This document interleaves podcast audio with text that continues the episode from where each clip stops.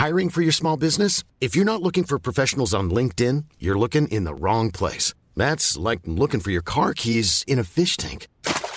LinkedIn helps you hire professionals you can't find anywhere else, even those who aren't actively searching for a new job but might be open to the perfect role. In a given month, over 70% of LinkedIn users don't even visit other leading job sites. So start looking in the right place. With LinkedIn, you can hire professionals like a professional. Post your free job on linkedin.com slash people today.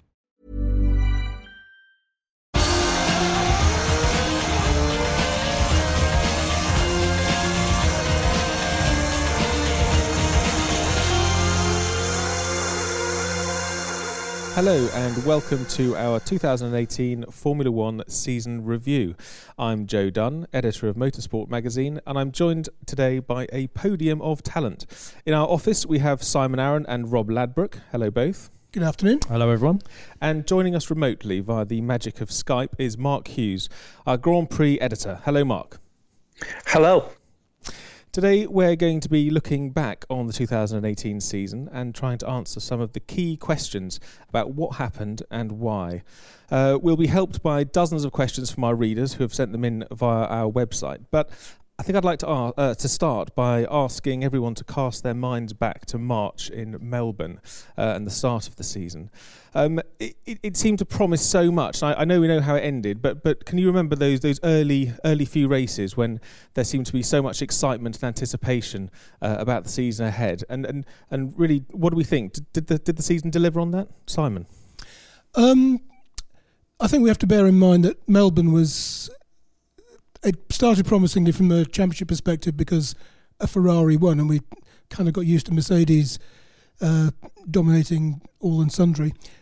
But that was brought about because of um, Mercedes' team of 5,000 uh, strategists uh, plugged the wrong number in somewhere and um, op- opened the door for Ferrari. But even so, I mean, during the first part of the season, I felt very much that it was a proper two way fight, two mm. top teams, two fantastic cars, two brilliant drivers, and then it kind of fizzled away from sort of August onwards. Yeah, it became a bit more, a bit more, more, more of the same. Um, but Mark, you, you were talking earlier about, about the reasons for that. Um, um, what what was your kind of overall? How would you sort of sum up the season, if you like? Um, if you divide it's 21 races if you divide the season into um, three parts of seven races each uh, at the two-thirds point which is um, i think um, monza by my reckoning the ferrari had been the faster car 10 times from 14 races. Um, now it, there were some errors that meant that didn't translate um, but that car was comfortably fast enough to have contended or even won the title. Um, it just wasn't being operated very well from a team perspective and um, from a driver perspective, Vettel just made too many errors, and it really is as simple as that. Because in terms of performance, even though Mercedes dominated the last third of the season, in terms of performance over the season, and that's we we tend to have a present sort of skewed picture of competitiveness because you know the last seven races we saw the Mercedes was in general the dominant car so we tend to remember that more than the the, the, the earlier part of the season when it wasn't. Um, but it was easily a competitive enough car to have won the title, uh, certainly contended for it, and it was the, all the more disappointing, therefore, that the, the Ferrari campaign just collapsed. It just it really did, even more so than in 2017 when it did quite a, a parallel story in a way, but um, amplified. Yeah, I mean, I, I think we're gonna we'll, we'll come we'll come to Ferrari's implosion um, a bit later on. And there's there's so much to say about it. Um, uh, Mark, I mean, you sort of, you you travelled the world really reporting on, on all of these races for uh, for our magazine and, and for the website. Um, w- what was your sort of standout feature of, of the season? Uh, I mean, was there a single moment or, or, or sort of feeling that, that you sort of think will come to define the, the, the, the 2018 season? I think the defining moment is probably the, the, the thing that everybody's probably going to look back and remember it for is just that moment at Hockenheim when Seb's nosed the car into the barrier and is banging the steering wheel in frustration, having just crashed out of the lead of, of the race. And in many ways, that was the the the, the, the fulcrum of the whole season. You know, it's really when the when it just switched. There's a massive point swing, and I, but it's also a, a, huge psychological blow as well. And I don't think it's one they really ever fully recovered from. And I think that's probably the the defining moment. If you have to think of a single image that uh, sort of tells the the story of the season, it would be that for me. You're, Rob, you're, you're sort of shaking your head and smiling at that. what, what, do you? Uh, what I mean, in sympathy, I think with Seb. Uh, I don't know. I mean, do you remember that that that Hockenheim, you know, disaster really for Ferrari? pretty much, I reckon I agree with Mark that that was probably the moment that the title was lost um, I think that just created that that division that was almost soul destroying to, to the mentality of, of Ferrari being able to take this fight to Lewis when their, their talismanic German had, had gone off in such a not a bizarre but such a strange kind of way. It was very unvettel. It's not something we've seen from Sebastian very often. Um, except in 2018. Except in 2018, yes. Thank, thank you, sir.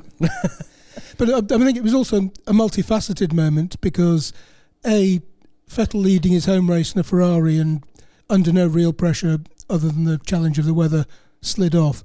B, that opened the door for Lewis, who'd started, was it 13th, 14th? But he started yeah. back in midfield after problems in qualifying.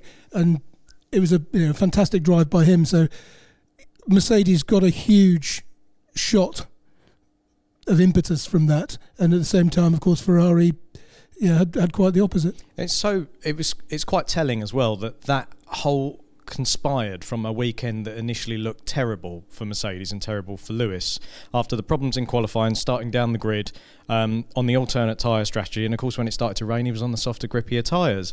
Um, and, and suddenly everything conspired. And what should have been a Ferrari cakewalk ultimately just swung the Silver Arrows way again.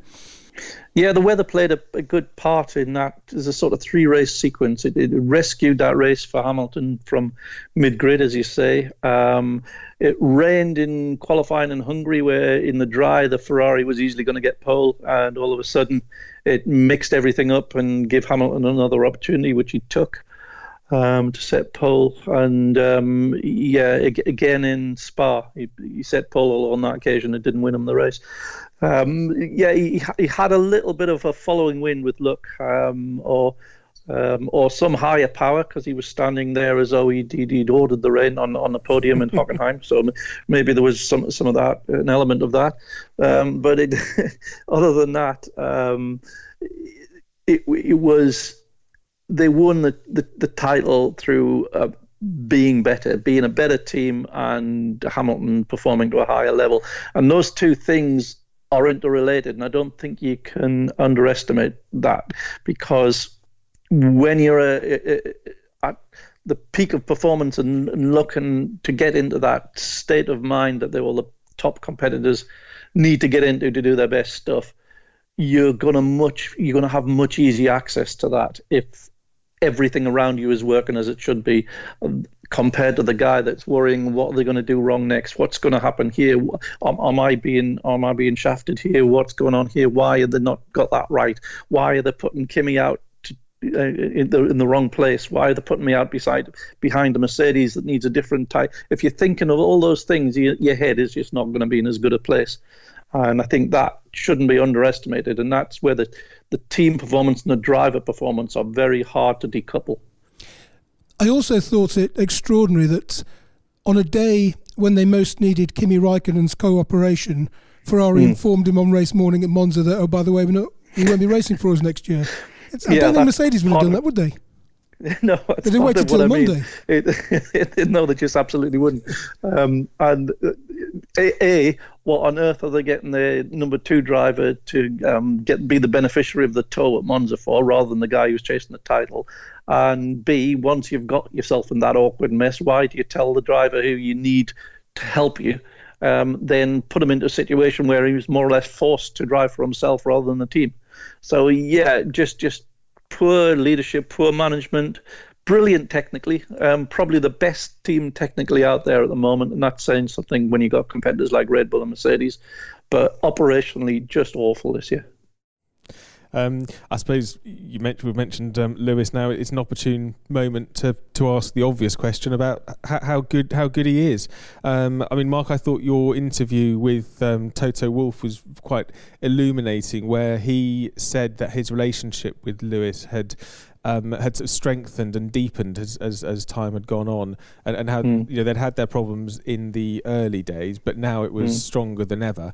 And I suppose you could say, well, he would say that, wouldn't he? But but but it seems to be borne out by the facts. I mean.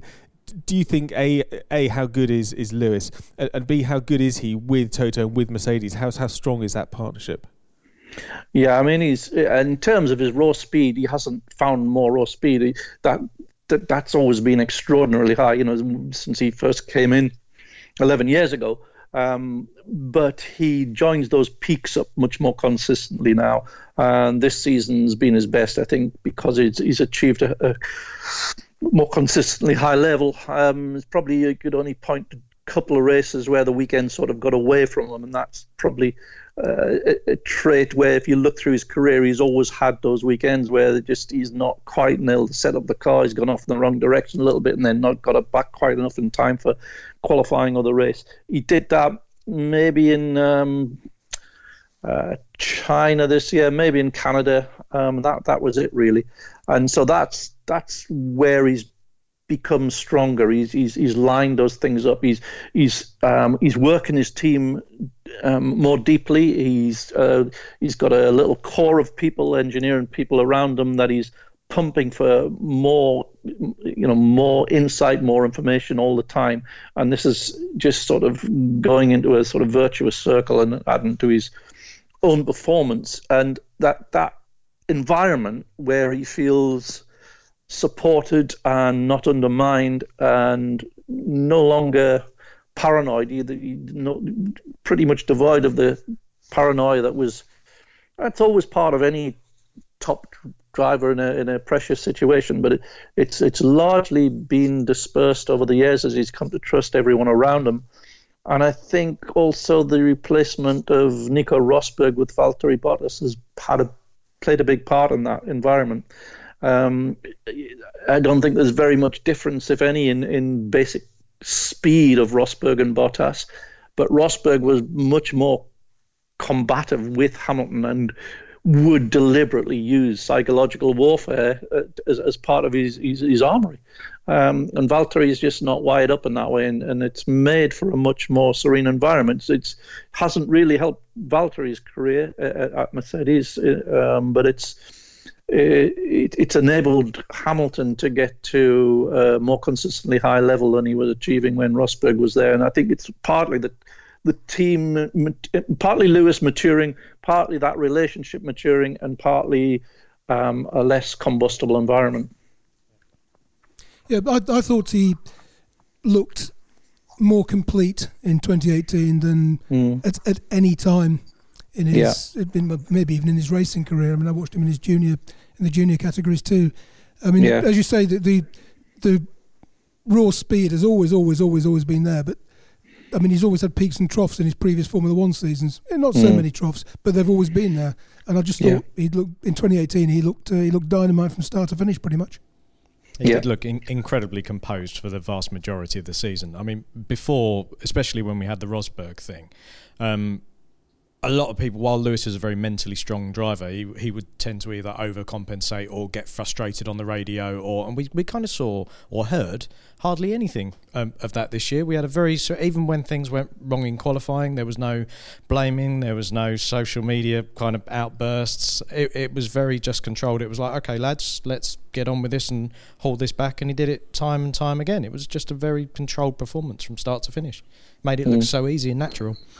It, it, it's funny um, uh, that, that, you say that he that the paranoia had gone, Mark. I mean, he, he did seem to to my eyes, um, has he's almost detached himself from the circus that's going around it, and it's almost like he's this very still, calm in the middle of a storm, if you want to put it like that. He doesn't seem affected by anything that's been going on, whether that's in the media or in the paddock. Uh, I just wondered what, what, what what's his how do you find him in the paddock and, and on, on race weekends when, when you kind of your paths cross and you come you come across him in press conferences and such, such like? He's um, you're right. He's he's quite a new serenity this year. Um, he's obviously the number one focus of attention in in that paddock, uh, in, in, a paddock that's full of high profile people. Um, so his usual manner is headphones on, head down, avoid eye contact, just you know keep walking to where you've got to be. Um, but in the downtime after all the commitments are finished, and you're just there with them if you're doing an interview with them and you you, you know you you have a an understanding um, he's he's very very chilled very articulate uh, very thoughtful um, not at all like uh, the, the, the image might suggest the the you know the the showman the showman side mm. of his persona might suggest fascinating and a, and a, fascinating character and, and, and you know five world championships. I mean, a, a great great driver. Um, Let's let's let's dive into some reader questions because um, we've had we've had dozens of them. They've all been submitted via uh, via our website, um, and I, I think the, probably the easiest way of doing it is, is, is almost kind of splitting them off into um, into in, under sort of team headings. So if we if we start with Ferrari, and I'll start with the question from uh, uh, Pratik uh, Palsel. Um, uh, I'm going to fall victim of a, of a, of a Simpsons spoof name here, aren't I? I can tell.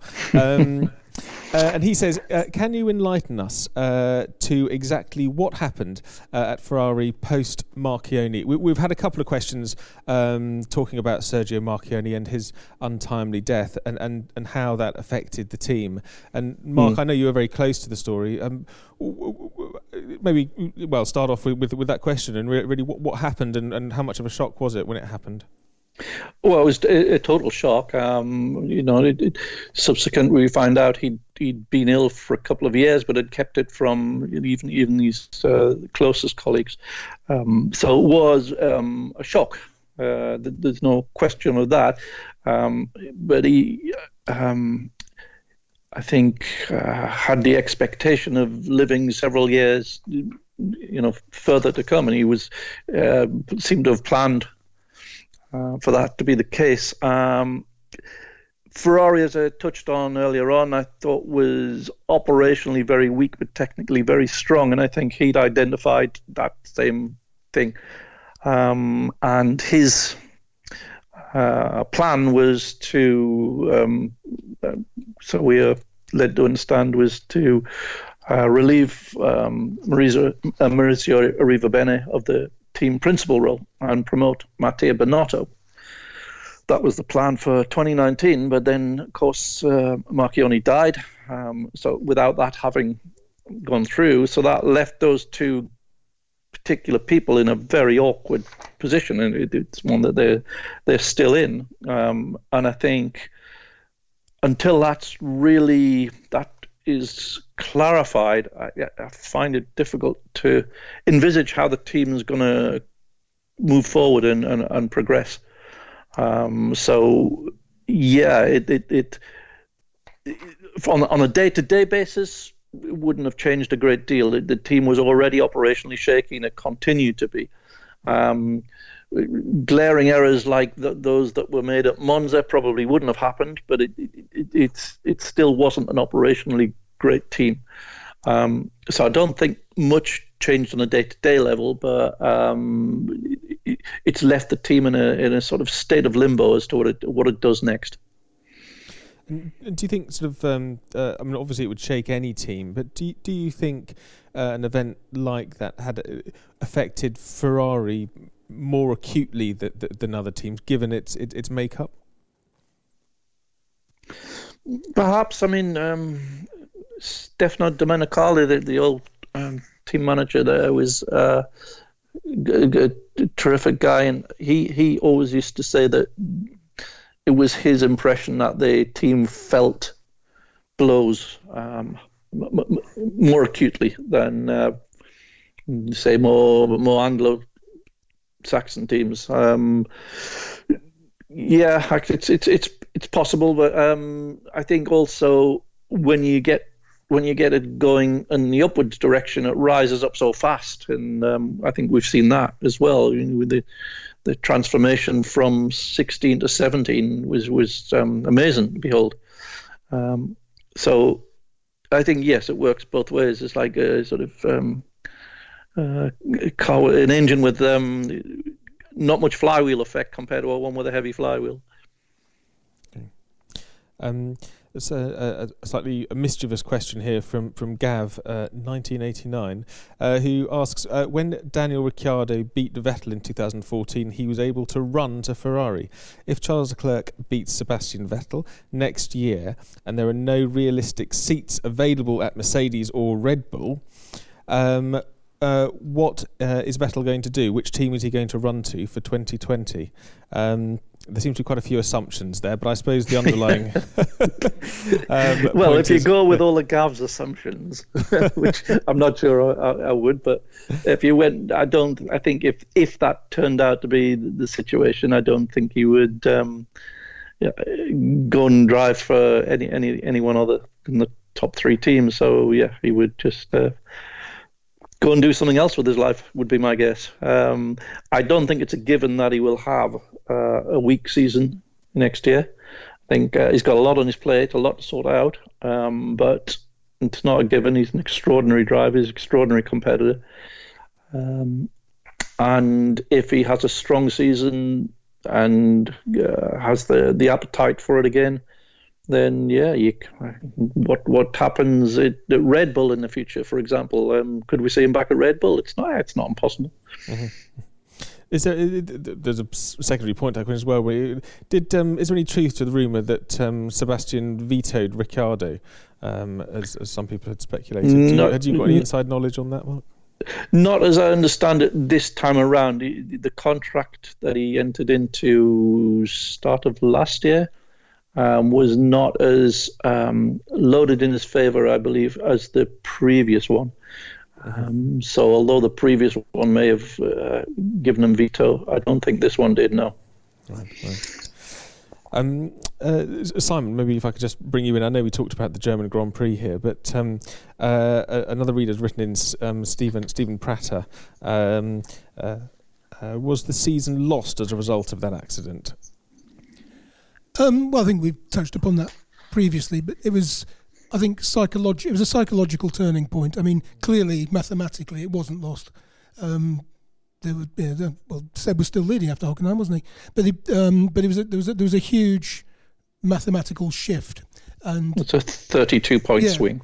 Yes, a big big point swing, as Mark says, and um, I think it was psychological more than more than anything else, and I think we saw the effects of that not in every race that followed, because obviously he won in Belgium, but in several of the races that followed, you know, driving errors by Seb or tactical errors by the team, it was almost like they were all trying too hard to to atone for some of the things they'd they'd just done, and it just snowballed. Yeah, and I think that's a really it's crucial, isn't it? At that point, that that actually, if you make mistakes, then it, it's not making it, it's trying to make up for that mistake that causes future mistakes. If that if that makes sense. Yes, absolutely. Uh, and you can try and overcompensate, don't you? Which, which seemed to be something that afflicted Ferrari uh, uh, after after Germany. Uh, I've, I've got a question actually. Um, I just wondering if all of the um, all of the people who thought Lewis was stupid to leave McLaren at the end of 2012 still think the same thing. what do you reckon? We should we should have a poll on our website. Mark, what do you think he thinks? it's easy to be right in hindsight, isn't it? yeah. Was it was it a, a, um, a, brilliant decision or was it a lucky decision? That would probably be a better question. It would, yes. We'll ask Daniel Ricciardo in four years. I don't see it as I don't see Daniel's move as the equivalent of that one. Um, um, well, speak, speaking of Hamilton and, and moving on to, to, to Mercedes, um, uh, Valentin Raducan um, has asked us um, uh, Is Hamilton, uh, is he now in the top 10 all time greatest Formula One drivers. Now, uh, from claiming from, from 46 to 2018. Um, uh, this is a question, obviously, that people can argue about at their leisure um, uh, down down the pub tonight. But uh, I mean, for the record, wh- where where do we put him, um, um, Rob? Wh- where do you put Lewis now? Um, this one's not a loaded question at all, is it? um, we we always hear about this. I, end of the day, it's I believe it's impossible to to gauge a, a Formula One driver from the 50s and 60s against someone in the. It's a different sport now. It's a different formula now. Yeah. Um, statistically, absolutely, Lewis is up there. Um, he did he did things that were almost superhuman uh, uh, uh, around this this season. I mean, his qualifying lap at Singapore just being kind of one of the ones. I mean, if you'd stuck a shaky camera on that, it could have been Senna at Monaco, uh, just in the evening. but um, I definitely, I definitely put him up there. Um, but once again, it's it's a loaded comparison. In Uh, my mind. I mean, I, I, I wouldn't put a number on it. I just, I mean, he is one of the all-time greats. That's beyond question. If I was starting my own Grand Prix team tomorrow and I could pick any two drivers from 1894 to the present day, uh, Tazio Nuvolari would be the first pick, and the second I'd have to have a long, hard thing. But Lewis would be Lewis would be on the list of possibles. Hmm. Yeah, that'd be quite formidable, wouldn't it? Nuvolari and, and Hamilton. Yeah. Uh, uh, Mark, I'm afraid I'm going to have to put the same question to you. Well, uh, Simon's answer is ridiculous. He want, his, his lead driver would be like 110 years old. yeah, that, that's the downside. I think I still think he'd be quick, mind. yeah, probably. well, yeah, he's, yeah, I would say he's probably in the top ten uh, if you're going Formula One. Definitely, yeah, yeah. I mean, it's um, you'd you'd you'd struggle to find you know nine, ten, ten names to to push him out of that top ten, wouldn't you? Um, so yes, I'd say he's definitely in the top ten. As, as to what position, well, you can you can just argue about that in your own heads, really. Um, yeah. yeah. I think I think I really just probably probably will. Um, uh, Patrick Down asks uh, whether we think that Hamilton would have won the title if he had been at Ferrari this year. Yes. Even given Ferrari, as we've just spoken about Ferrari's internal problems, you think Hamilton would have been strong yeah, enough? I don't think he would them? as perform. I don't think he would have performed as impressively as he did, but I don't think he would have given hundred points away in the way that Vettel did. Mm-hmm. I think I agree with that. I 100%. I, I, the difference this year, I think, has been because Mercedes has made some errors as well. Granted, Ferrari's made some bigger ones, but the the different factor this year was Lewis's human performance. Uh, he Mm. was just stellar. Yeah, yeah. Did did did Lewis get involved in any first lap skirmishes this year? I'm struggling to think of any. Whereas Seb seemed to do it every other weekend in the second half of the year. No, Yeah, I don't can't- think he did. Can't think of one. Yeah. Um, yeah, I mean, I, well, I, th- I think I think I think you probably hit the nail on the head, actually, Rob. I mean, I I, I think that um, even even perhaps you could argue, I suppose, that that that the internal problems wouldn't have been so pronounced had Lewis been the lead driver. In other words, had he sort of uh, cast his calmness and his leadership and his strength of character, and had that infused the rest of the team around him, then those problems wouldn't have surfaced in the first place. Um, leaving aside his his, his, his driving ability. Um, um, let's move on to some, some more questions. We're go down to Red Bull now, um, and uh, uh, uh, Va- uh, Valent- Valentin Raducan. Um, Ferrari has a small advantage over Mercedes in terms of ultimate power output, um, but how far behind was Honda uh, in its latest spec? Um, Mark, maybe I could throw that one to you. Uh, yeah, they were reckoned on, on peak power. It's it's very misleading peak power with the, these hybrid engines because it's a it's more to do with how long the the, the best part and what the what the the torque curve and how well they deploy the elect, electrical energy and for how long and stuff like. But on just as a, uh, a sort of rule of thumb measure, Honda were believed to be about 50 horsepower down on Ferrari by the at, the end of the year, which was um, the, closed up from the beginning of the year, um, and were believed to have edged ahead of Renault by the end of the year. Mm-hmm. Um, uh, Tony Chan here, a question from Tony Chan. Uh, one question on the young driver development programs. Uh, in 2014, uh, Max Verstappen was approached by both Red Bull as well as Mercedes. Do you believe Max would have been closer to the World Championship than he is now uh, had he chosen uh, Mercedes? Um, again, Mark, what do you think? It's, it's speculative, I know, but um, what, what do you think? Uh, well, he would have had to have um, been slugging it out with uh, Lewis. Uh, so I suppose more pertinent question would be whether Lewis would have won if Max had been. Uh, yeah, yeah, I guess you know there would have um, it would have been a fascinating contest to see. Um, but you know, I think it's I pref- I'd prefer to see them in different teams. I'd prefer to see them go- going at it from different teams, and it would be fantastic if Honda made enough pro- progress that uh, Red Bull could fight for wins uh, next year on merit, uh, and then then we would see some classic Hamilton Verstappen dices. I'm sure. Yes. Um, and again, there was a question here from uh, Samir um, talking about the, the disparity between the two Red Bulls towards the end of the season, and, and asking whether whether that was that was down to luck or whether that late late season reliability was was, was down to something else. Oh, I don't think you can um, read anything suspicious in it. It's just luck. I think it's just waves of luck. I mean, there, there was a period I think last year where Verstappen couldn't, you know, couldn't get the thing to finish. Um, no matter what he did, uh, it just it just turns. Just you know, when you when you have a um, a car that's fundamentally unreliable, which it, was, um, these things can just sort of bite you at random, and, and it's not that unusual for for the randomness to fall one way. For it's just like tossing a coin. If you throw, it's you know, if you if you throw five heads in a row, it's not it's not extraordinary, is it? It's just you know, it'll balance out, and I think that's all all you were saying I don't think there's anything um, suspicious about it particularly.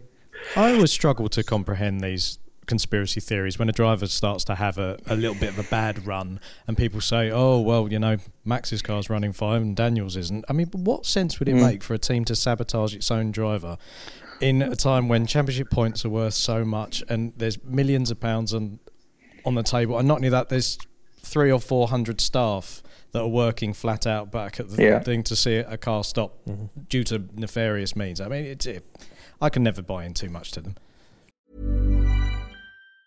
When you're ready to pop the question, the last thing you want to do is second guess the ring. At Bluenile.com, you can design a one of a kind ring with the ease and convenience of shopping online. Choose your diamond and setting. When you find the one, you'll get it delivered right to your door. Go to Bluenile.com and use promo code LISTEN to get $50 off your purchase of $500 or more. That's code LISTEN at Bluenile.com for $50 off your purchase. Bluenile.com code LISTEN. Hiring for your small business? If you're not looking for professionals on LinkedIn, you're looking in the wrong place. That's like looking for your car keys in a fish tank. LinkedIn helps you hire professionals you can't find anywhere else, even those who aren't actively searching for a new job but might be open to the perfect role. In a given month, over 70% of LinkedIn users don't even visit other leading job sites. So start looking in the right place. With LinkedIn, you can hire professionals like a professional. Post your free job on linkedin.com/people slash people today. Well, I think no one ever said that conspiracy theories had a, had a reason. I think that by They are fun, though. They, they are fun. They were. um, uh, moving on, oh, there's a fascinating question here from Jacob. Um, who asks about Haas and uh, uh, essentially asking uh, asking how good they are for I mean bang for buck. Uh, um, Mark, we we did a story about about Haas and um, uh, w- I mean, what do you think? Are they uh, how well have they performed? Will they be happy with their performance this year? I think they're going to be happy because they've made great progress, and they were, you know, if we look at the field, which it's it's sad that we have to do it, but if we look at the field in terms of Class A, which is the top three teams, and in Class B, uh, they've probably had on balance the fastest car in Class B, although they didn't quite win that mini championship. They were they were in contention for it. Um, so that yeah, they've done well. They've not probably converted the speed of their car to points as effectively as as say Renault have, have done, but um, yeah, they're, they're a much smaller team, so they you know it, it's a completely different model to every other team. You know, it, it benefits from the resource of a much bigger team, Ferrari, um, and it's eh, you know that you can see why that model is getting other independent teams so stirred up because it's uh, it's it's it's outperforming many of them, um, and you can see how it's doing. You can you can understand how it would do that, given given uh, the resources that go into that car. They, they, they, have been created. those resources have been put in place for something else entirely, but they they're still unleashed upon that car, and that's um, you know it's, it's been a brilliant car, and it's been well run, and it's um, yeah I think it only won three times the, the, the class between Magnussen and Grosjean. Uh, I think they only won three times, which is probably a, just a reflection of the, the, the size of the team, and they, they they got themselves into a few difficulties with um, things that were a function of not having enough people. Um, but yeah, they're they're they're, they're um, a very uh, interesting addition to the grid. But you can absolutely see why the likes of Williams and McLaren are. Um, you know, getting quite aerated about it, and does the model need to be changed? I do wonder if that sets a good precedent or a dangerous precedent for the mm-hmm. kind of future. Because if you can go off and essentially buy a B spec Ferrari, or in this case, an H spec Ferrari, mm. if you like, um, and come straight in, be one of the well, the youngest team on the grid, um, and be fighting with with the big names that are still struggling to do it themselves. I don't know if that's a good thing or a bad thing. Surely it's it's a good thing on one way that you can it's shown you can come into Formula 1 and be competitive if you've got the right people around you. But surely it doesn't do a huge amount to the kind of, you know, the heritage of the garagistas days that we all like to romanticize about. But back in those days, the heritage days of the garagistas, you could go anyone could go and buy a March, a Cosworth engine, a Hewland FG200 gearbox and you know, with a few quid, relatively speaking, run a run a Formula One operation. And you saw, I mean, people when I know Hesketh built their own car, but it, people like that coming in, and at the time, I know I know you're too young to have have been there. Mark and I aren't, but it, it did add, certainly to me, that those days when it was more accessible and people could do things. And I understand the, the mentality of the likes of Williams and McLaren in the current era, but I I really liked it when a team could buy a second-hand kit and run a Brabham or a Tyrrell or something and do a decent job. Yeah, but when you were running, uh, you know, a couple of hundred thousand, a budget of a couple of hundred thousand rather oh, yeah, than a couple of hundred million, yeah. and um, so the you know the gap between an entity like Ferrari and a, and a privateer was wasn't anything like as big as it is now. Um, so it's yeah, it, it, it was a it was a nice period of time, but I think um, something does need to be tweaked a little bit in what constitutes uh, a constructor.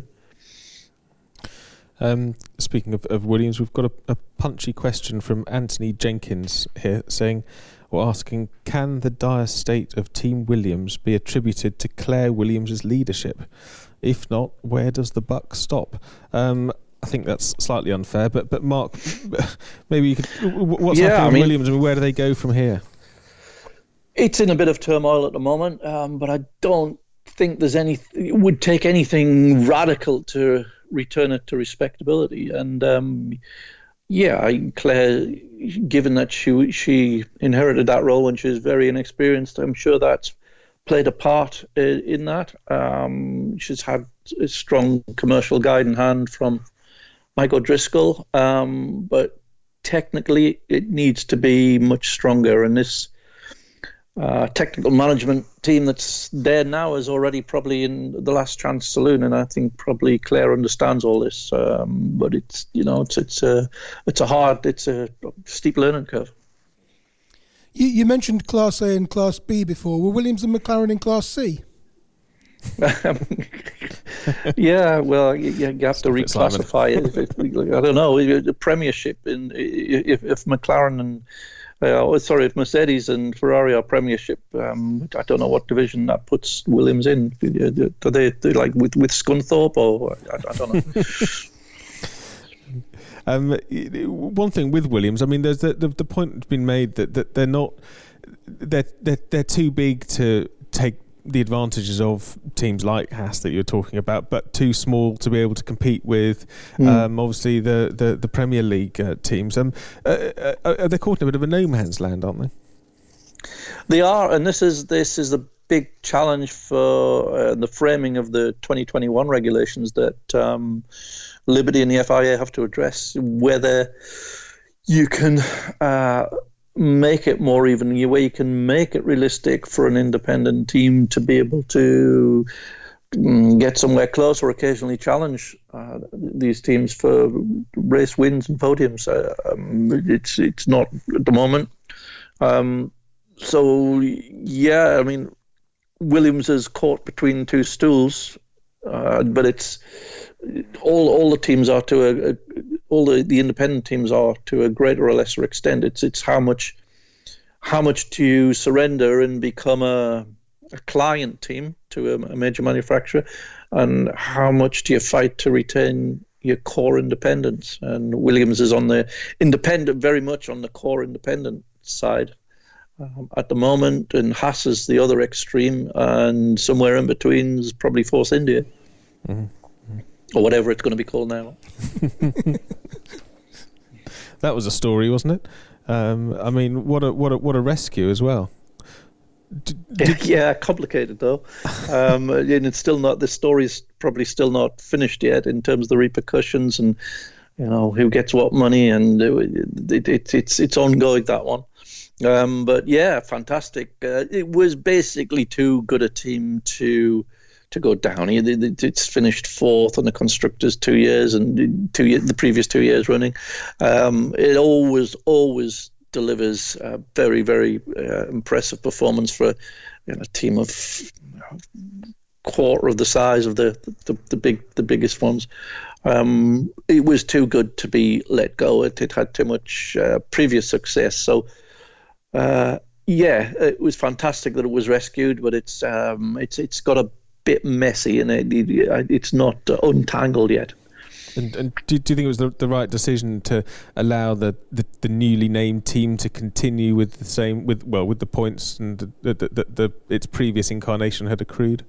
Uh, I don't think there's a right and wrong. I think it, it just got so tangled up in Formula One's own um, intricate rules and regulations, and there's always a situation that somebody's never thought of um, where a solution is made, made more difficult than it ought to be.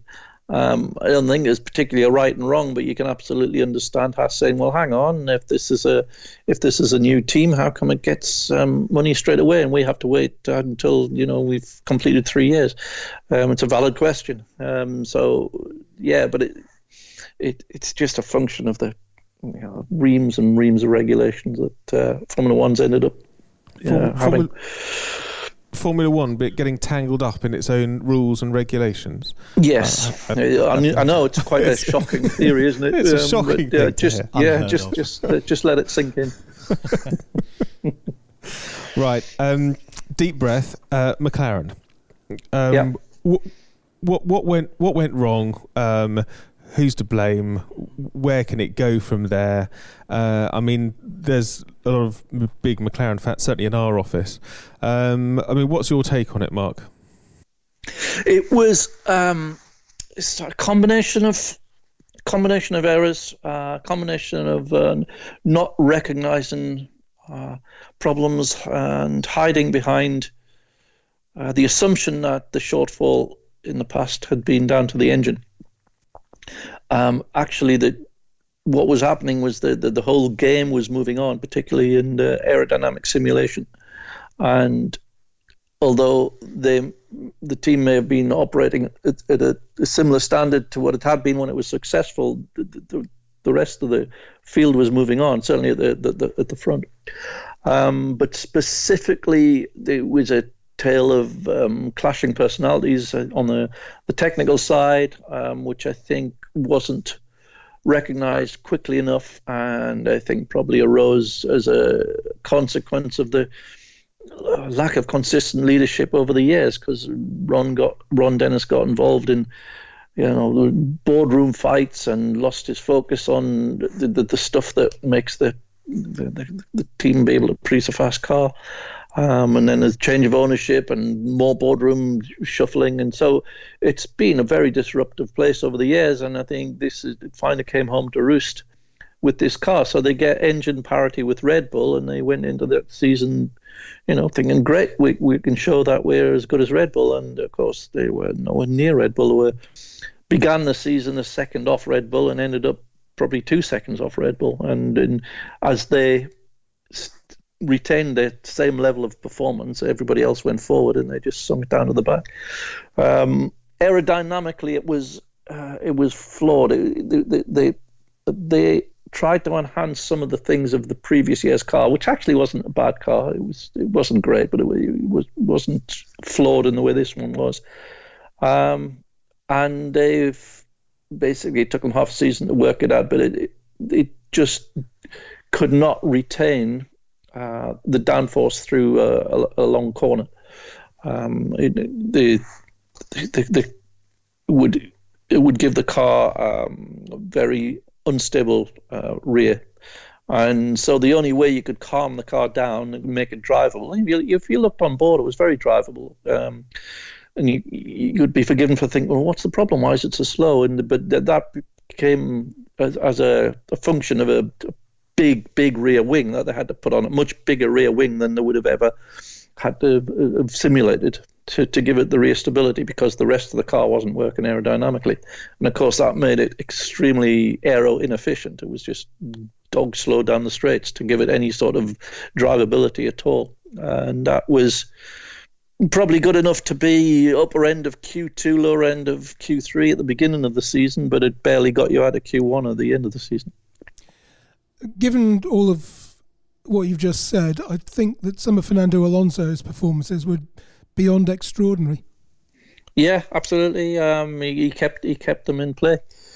Um, you know, the early early part of the season when it was uh, a mid-grid car, he, he was just he, fifth and seventh places, just just automatically just racking up those points.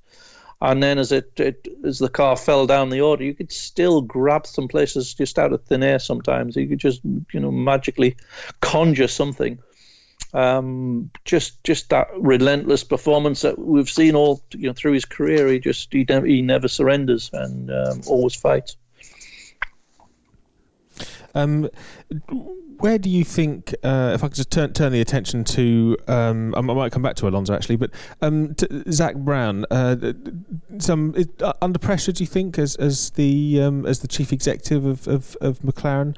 Um, uh, I should say that he's also chairman of, of one of Motorsport magazine's rivals, um, Autosport uh, magazine.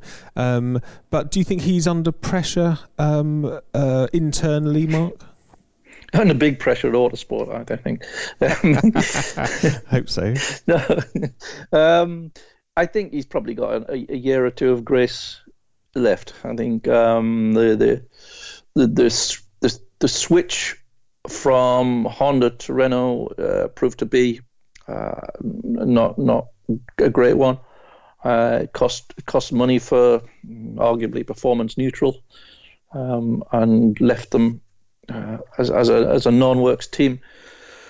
Uh, that that that probably, in hindsight, that wasn't a great call. Um, but it was unfortunate that, that that was happening at the same time as the the personnel problems in the technical department that I talked about earlier in terms of the aerodynamics. Um, I, I, think it's reasonable that it's taken him this long to to get his um, to get a, a, grasp around it, and I think he's probably got a, a year or two of grace. Um, but yeah, ultimately, everyone's under pressure to, to perform, and, and, you know McLaren isn't isn't a team that, that it's acceptable to to be at its current level. Um, uh, just going back to Alonso briefly, um, uh, Rob, what, what do you think about um, Formula One failing to hold on to him? I mean, uh, we don't have we're not blessed with too many star drivers. Alonso was certainly one. Do you think they should or, or could have tried harder to, to hang on to him? Um, I think F F1's got much larger problems and whether it just wants to hang on to one of its star drivers or not. In in truth, um, the the issue with Alonso is a very combative driver, um, and I always understood that was the reason that that Red Bull pretty much wouldn't want him. Um, He's had his time at Ferrari, so I mean, where was he honestly going to go? Um, I mean, this this year actually, as a as a long time McLaren fan personally, um, I actually got more and more angry with McLaren as as the season went on because the progress stopped because they had to make compromises. But for year after year, we've had a lot of bluster about things are going to get better. We're going to win with Honda. I mean, Ron Dennis's era was always about promising wins and usually, admittedly and fairly, delivering them. Um, Zak obviously changed focus now to say, look, we're on a recovery, and this is this is going to take time. Well, yeah, how much time is it going to take? And the first thing that you said was, well, we're going to switch to Renault because well, that's a safe option. Well, in this in this occasion, the safe option hasn't worked out well. And the unsafe option, if you like, in their minds, Honda is now going to be with Red Bull. And if Red Bull manage to pull it out, um, then that will be great. But uh, I don't know. Really, is the answer what what they could have done with Alonso? Because if you were Fernando Alonso, a truly world class, brilliant driver, would you honestly want to be exiting in Q three or Q two? Every weekend, it's just it's just demoralising, isn't it? So I mean, you can go to the World Endurance Championship and essentially win as one of only two cars that can win, um, which is the stark opposite. But it, it's rocking a hard place in my view. I have half a feeling that if MotoGP promoter Dorna was in charge of Formula One, that moves would have been made to keep, uh, you know, the, the, you see the way that Rossi goes on for years and years and years. Know he's still quick, um, but Dorna seems to have a way of keeping the big names in, you know, in the paddock somewhere. Um, I, do, I just I know Formula One doesn't operate in the same way, but uh, I I'd love to know in a parallel universe with Dorna in charge of F1 whether whether Alonso would have stayed. Depends what I'm. I'm not. I will probably be vilified for this, but at two wheels, you'd need to strap two of them together for me to take too much of too much notice. So I'm not in in the loop with MotoGP. But presumably, the competitive order there is a hell of a lot closer than it is in Grand Prix racing, where we've currently got I don't know, four and a half cars that could potentially win a race um, out of a field of 20, and that field of 20 seems to always shrink um, as the years go by. So if we can, uh, well, we can just finish up on the McLaren topic with a question from uh, Chinthoka Priyasad. Um, You're doing very I've, well on the I names. hope I pronounced that right. I, His real name's um, Kevin Smith. They've just done this to test me. Um, uh, simple question: um, What are your thoughts on McLaren's chances for next season? I mean, I think we've we've touched on it, but but Mark, what do you think? Uh, I mean, are we going to see a resurgent McLaren, or is the the best we can hope for that they uh, stabilise and, and, and kind of hold position? I, I think they will um, return to respectability. I, I think as a, a, basic building foundation, if you like, for the future. Um, I think the more obvious um, flaws uh, uh, that there were uh, in, inherent in this car uh, and, and, what caused them and the, what processes caused caused them to find themselves in this this cul-de-sac that they couldn't get out of it in, in terms of the car have been understood. And yeah when you listen to the engineers there explain it it, it sort of makes sense. It's got a logic to it. And you quite believe that that's you know that that's fixable. Um, but it's it still leaves them as a, a, a non a non-factory team and relying on an engine supplier that in five years of the hybrid formula is consistently lagged a long way behind the best. So to to imagine that there might be up there contending for race wins, I, I think is unrealistic. But um, the, the, there's no reason why they shouldn't be mid mid grid up up a mid grid and respectable and scoring points. That raises another point, though, doesn't it? Of what exactly, where is the level of acceptability when you're McLaren? You know, we're, we're not talking High, about higher than that. exactly. It, I mean, a, a lot. Yeah. I mean, I I would say uh, McLaren outside of the top eight is not particularly respectable because I grew up with them winning world championships and yep. and winning races and being essentially where Mercedes is. Um, yeah.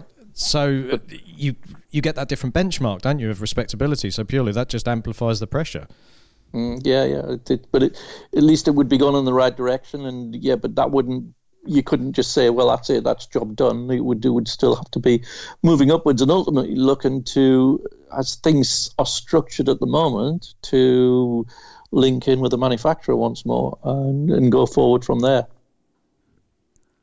Um, Mark, uh, I have a question here. I know this is a subject close to your heart, uh, and this is uh, a question from uh, someone called F1 Engineer. Um, why are the tyres so bad?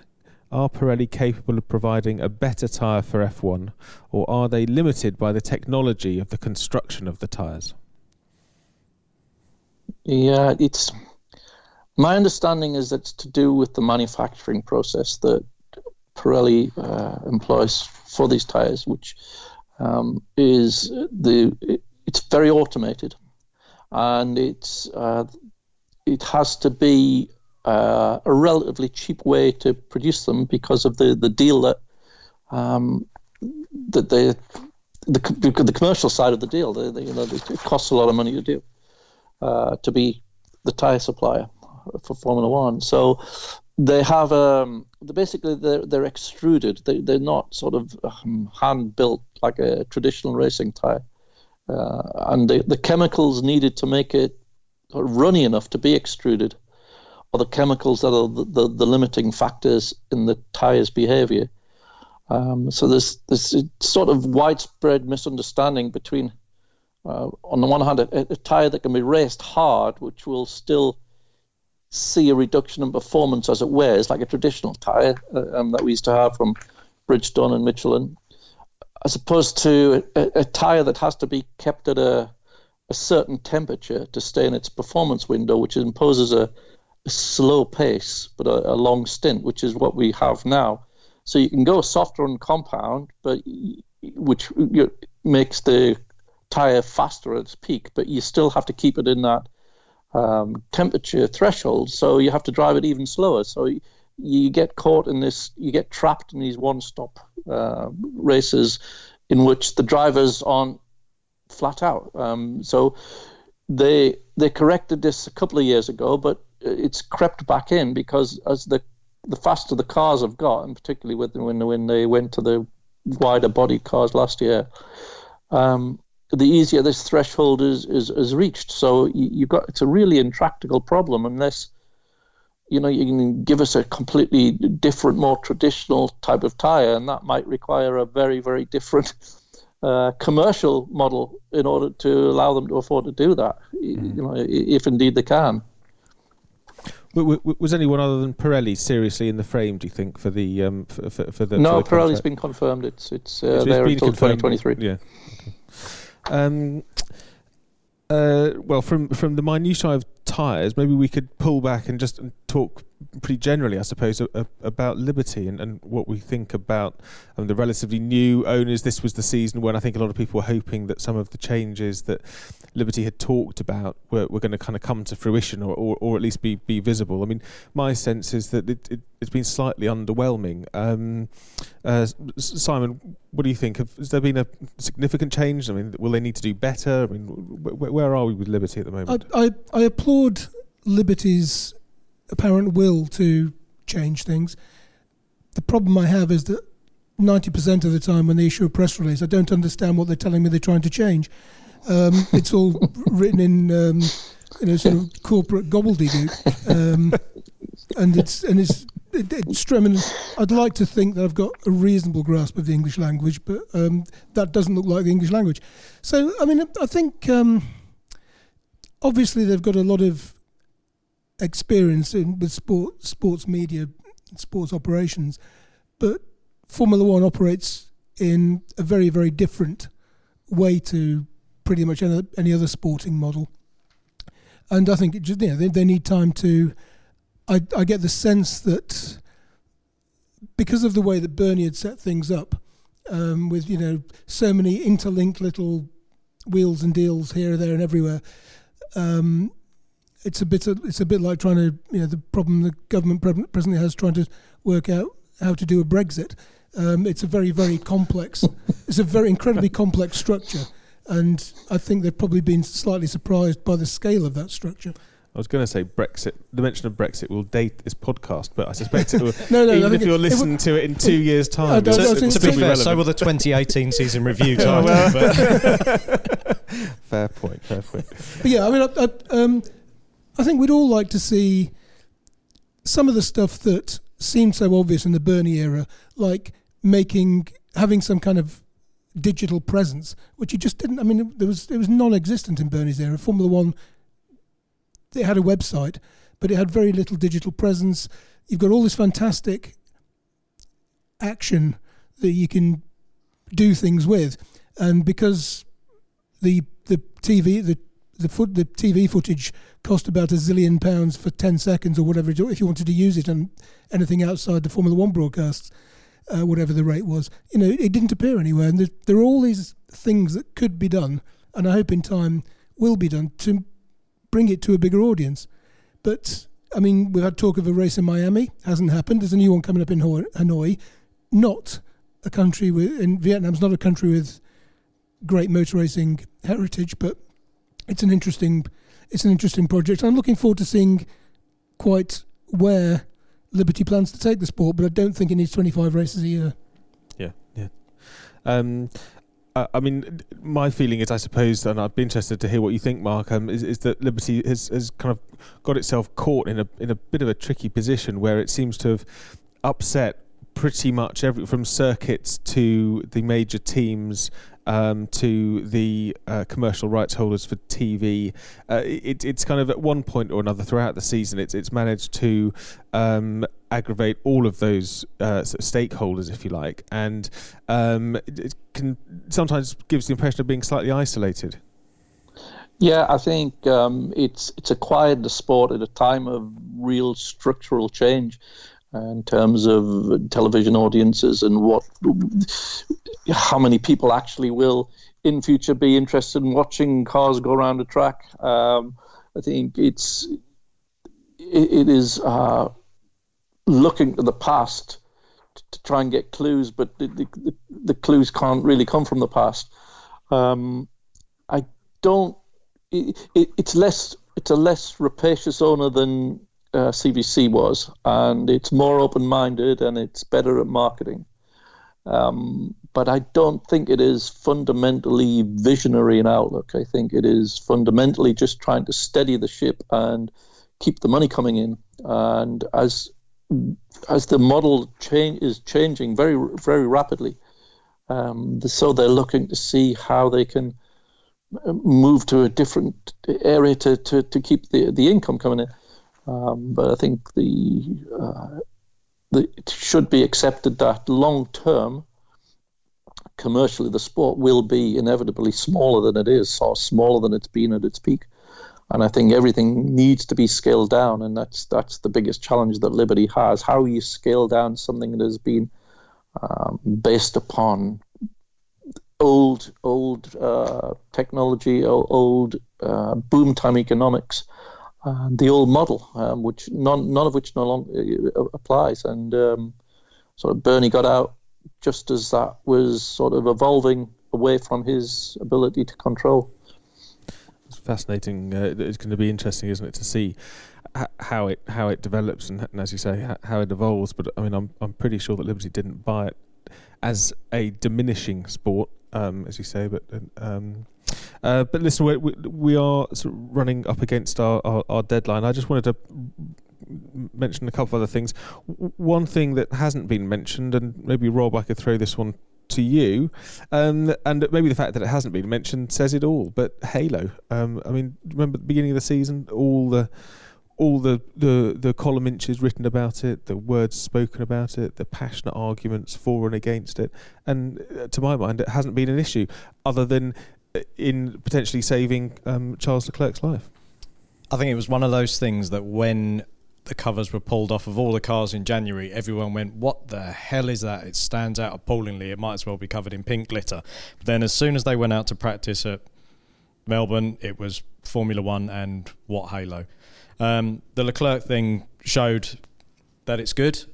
Um, I, think almost indisputably, I was I was a little bit skeptical as to whether it actually did its job. But then you can go into micro minutia about okay, would the wheel have hit the hit the natural roll hoop, or would it have done this? It's it's been shown that it did avoid a visor strike fairly recently. That's got to be a good thing. Um, I've got to say, it worried me um, at Abu Dhabi seeing Hulkenberg upside down saying amusingly he was hanging there like a pig, um, and then reporting fire. And you think, well, thankfully marshals were there and it was great, but we've yet to actually see any kind of real inversion. Fortunately, I will say, but I mean, what happens if a car goes goes over into gravel, somewhere like Catalonia at the back of the circuit? Uh, how does the driver get out. So I don't think it's a final design. Um, in terms of aesthetics, actually, I think Formula E has done quite a good job of making a car with the halo being particularly less noticeable in the design. But then, presumably, they've seen what Formula One's done and had a blank sheet of paper to design a car anyway. So they've had the, the choice. It's not just been plonked on top of a Grand Prix car. Um, I think it's it's always going to look better there will be the purists out there that say it's not needed, but it has been any, anything that helps safety is a is a great thing, um, even if it looks a bit naff. Um, uh, and finally, to, uh, to to sort of round off this um, this this season review, uh, we've got a question here from, and I'm going to try and get this name right, um, uh, Abdullah Al Qastani um, or Wistani. Um, uh, I offer this somewhat light-hearted question to the experts. Um, uh, but maybe you could answer. Um, uh, from Lewis, Sebastian, Alonso, Kimi, Max, and Ricciardo, which is the one quality you would take from each of these drivers? He missed Uh, out Tazio Nuvolari. um, I'm not going to ask you all individually, but maybe together we could pool our heads and, and uh, pool our thoughts and, and just come up with a, with a list of things that, that, that we really like about each of those drivers, what their strengths are, what their, their defining strength. Ricciardo's racecraft. I would like Kimi's liver. I think we can all aspire to that. Not sure you'd want his liver after uh, after the awards. Um, I, th- I think Hamil- Hamilton's relentless dedication is is his biggest mhm. quality. His Mhm. his intense focus. Fantastic. Um, Mark, listen. Uh, final word from you as our Grand Prix editor. Um, uh, how how do you rate the 2018 uh, season? I mean, obviously, you've covered more than most people have had hot dinners. Um, but uh, h- how do you rate it? Um, pretty good, but uh, room for improvement. And um, yeah, if, if we could see Ferrari achieving its full potential next year and Honda d- d- delivering for Red Bull, then yeah, then we might, might have a vintage season. Fantastic. Um, Rob, Mark, just out of interest, who's your money on for next year? Yeah, I, I say Vettel every time, and I always get it wrong. So See, I, I said that, and you've now doomed me. I say Vettel, but just you know, in in in, in hope of, of change. Um, but uh, not not because I've got anything against Mercedes or Hamilton, just because we need a shake-up of the you know the order. Uh, and on, on that note, I think we'll have to uh, call uh, call an end to uh, this uh, 2018 season review. Uh, thank you very much, Mark. Thank you, Simon. Thank you, Rob. And thank you all for listening. Um, there are more podcasts on the Motorsport Magazine website, which you can download. And we wish you a very happy Christmas and a very merry New Year. And we'll see you back in the paddock in 2019. But for now, from all of us, goodbye.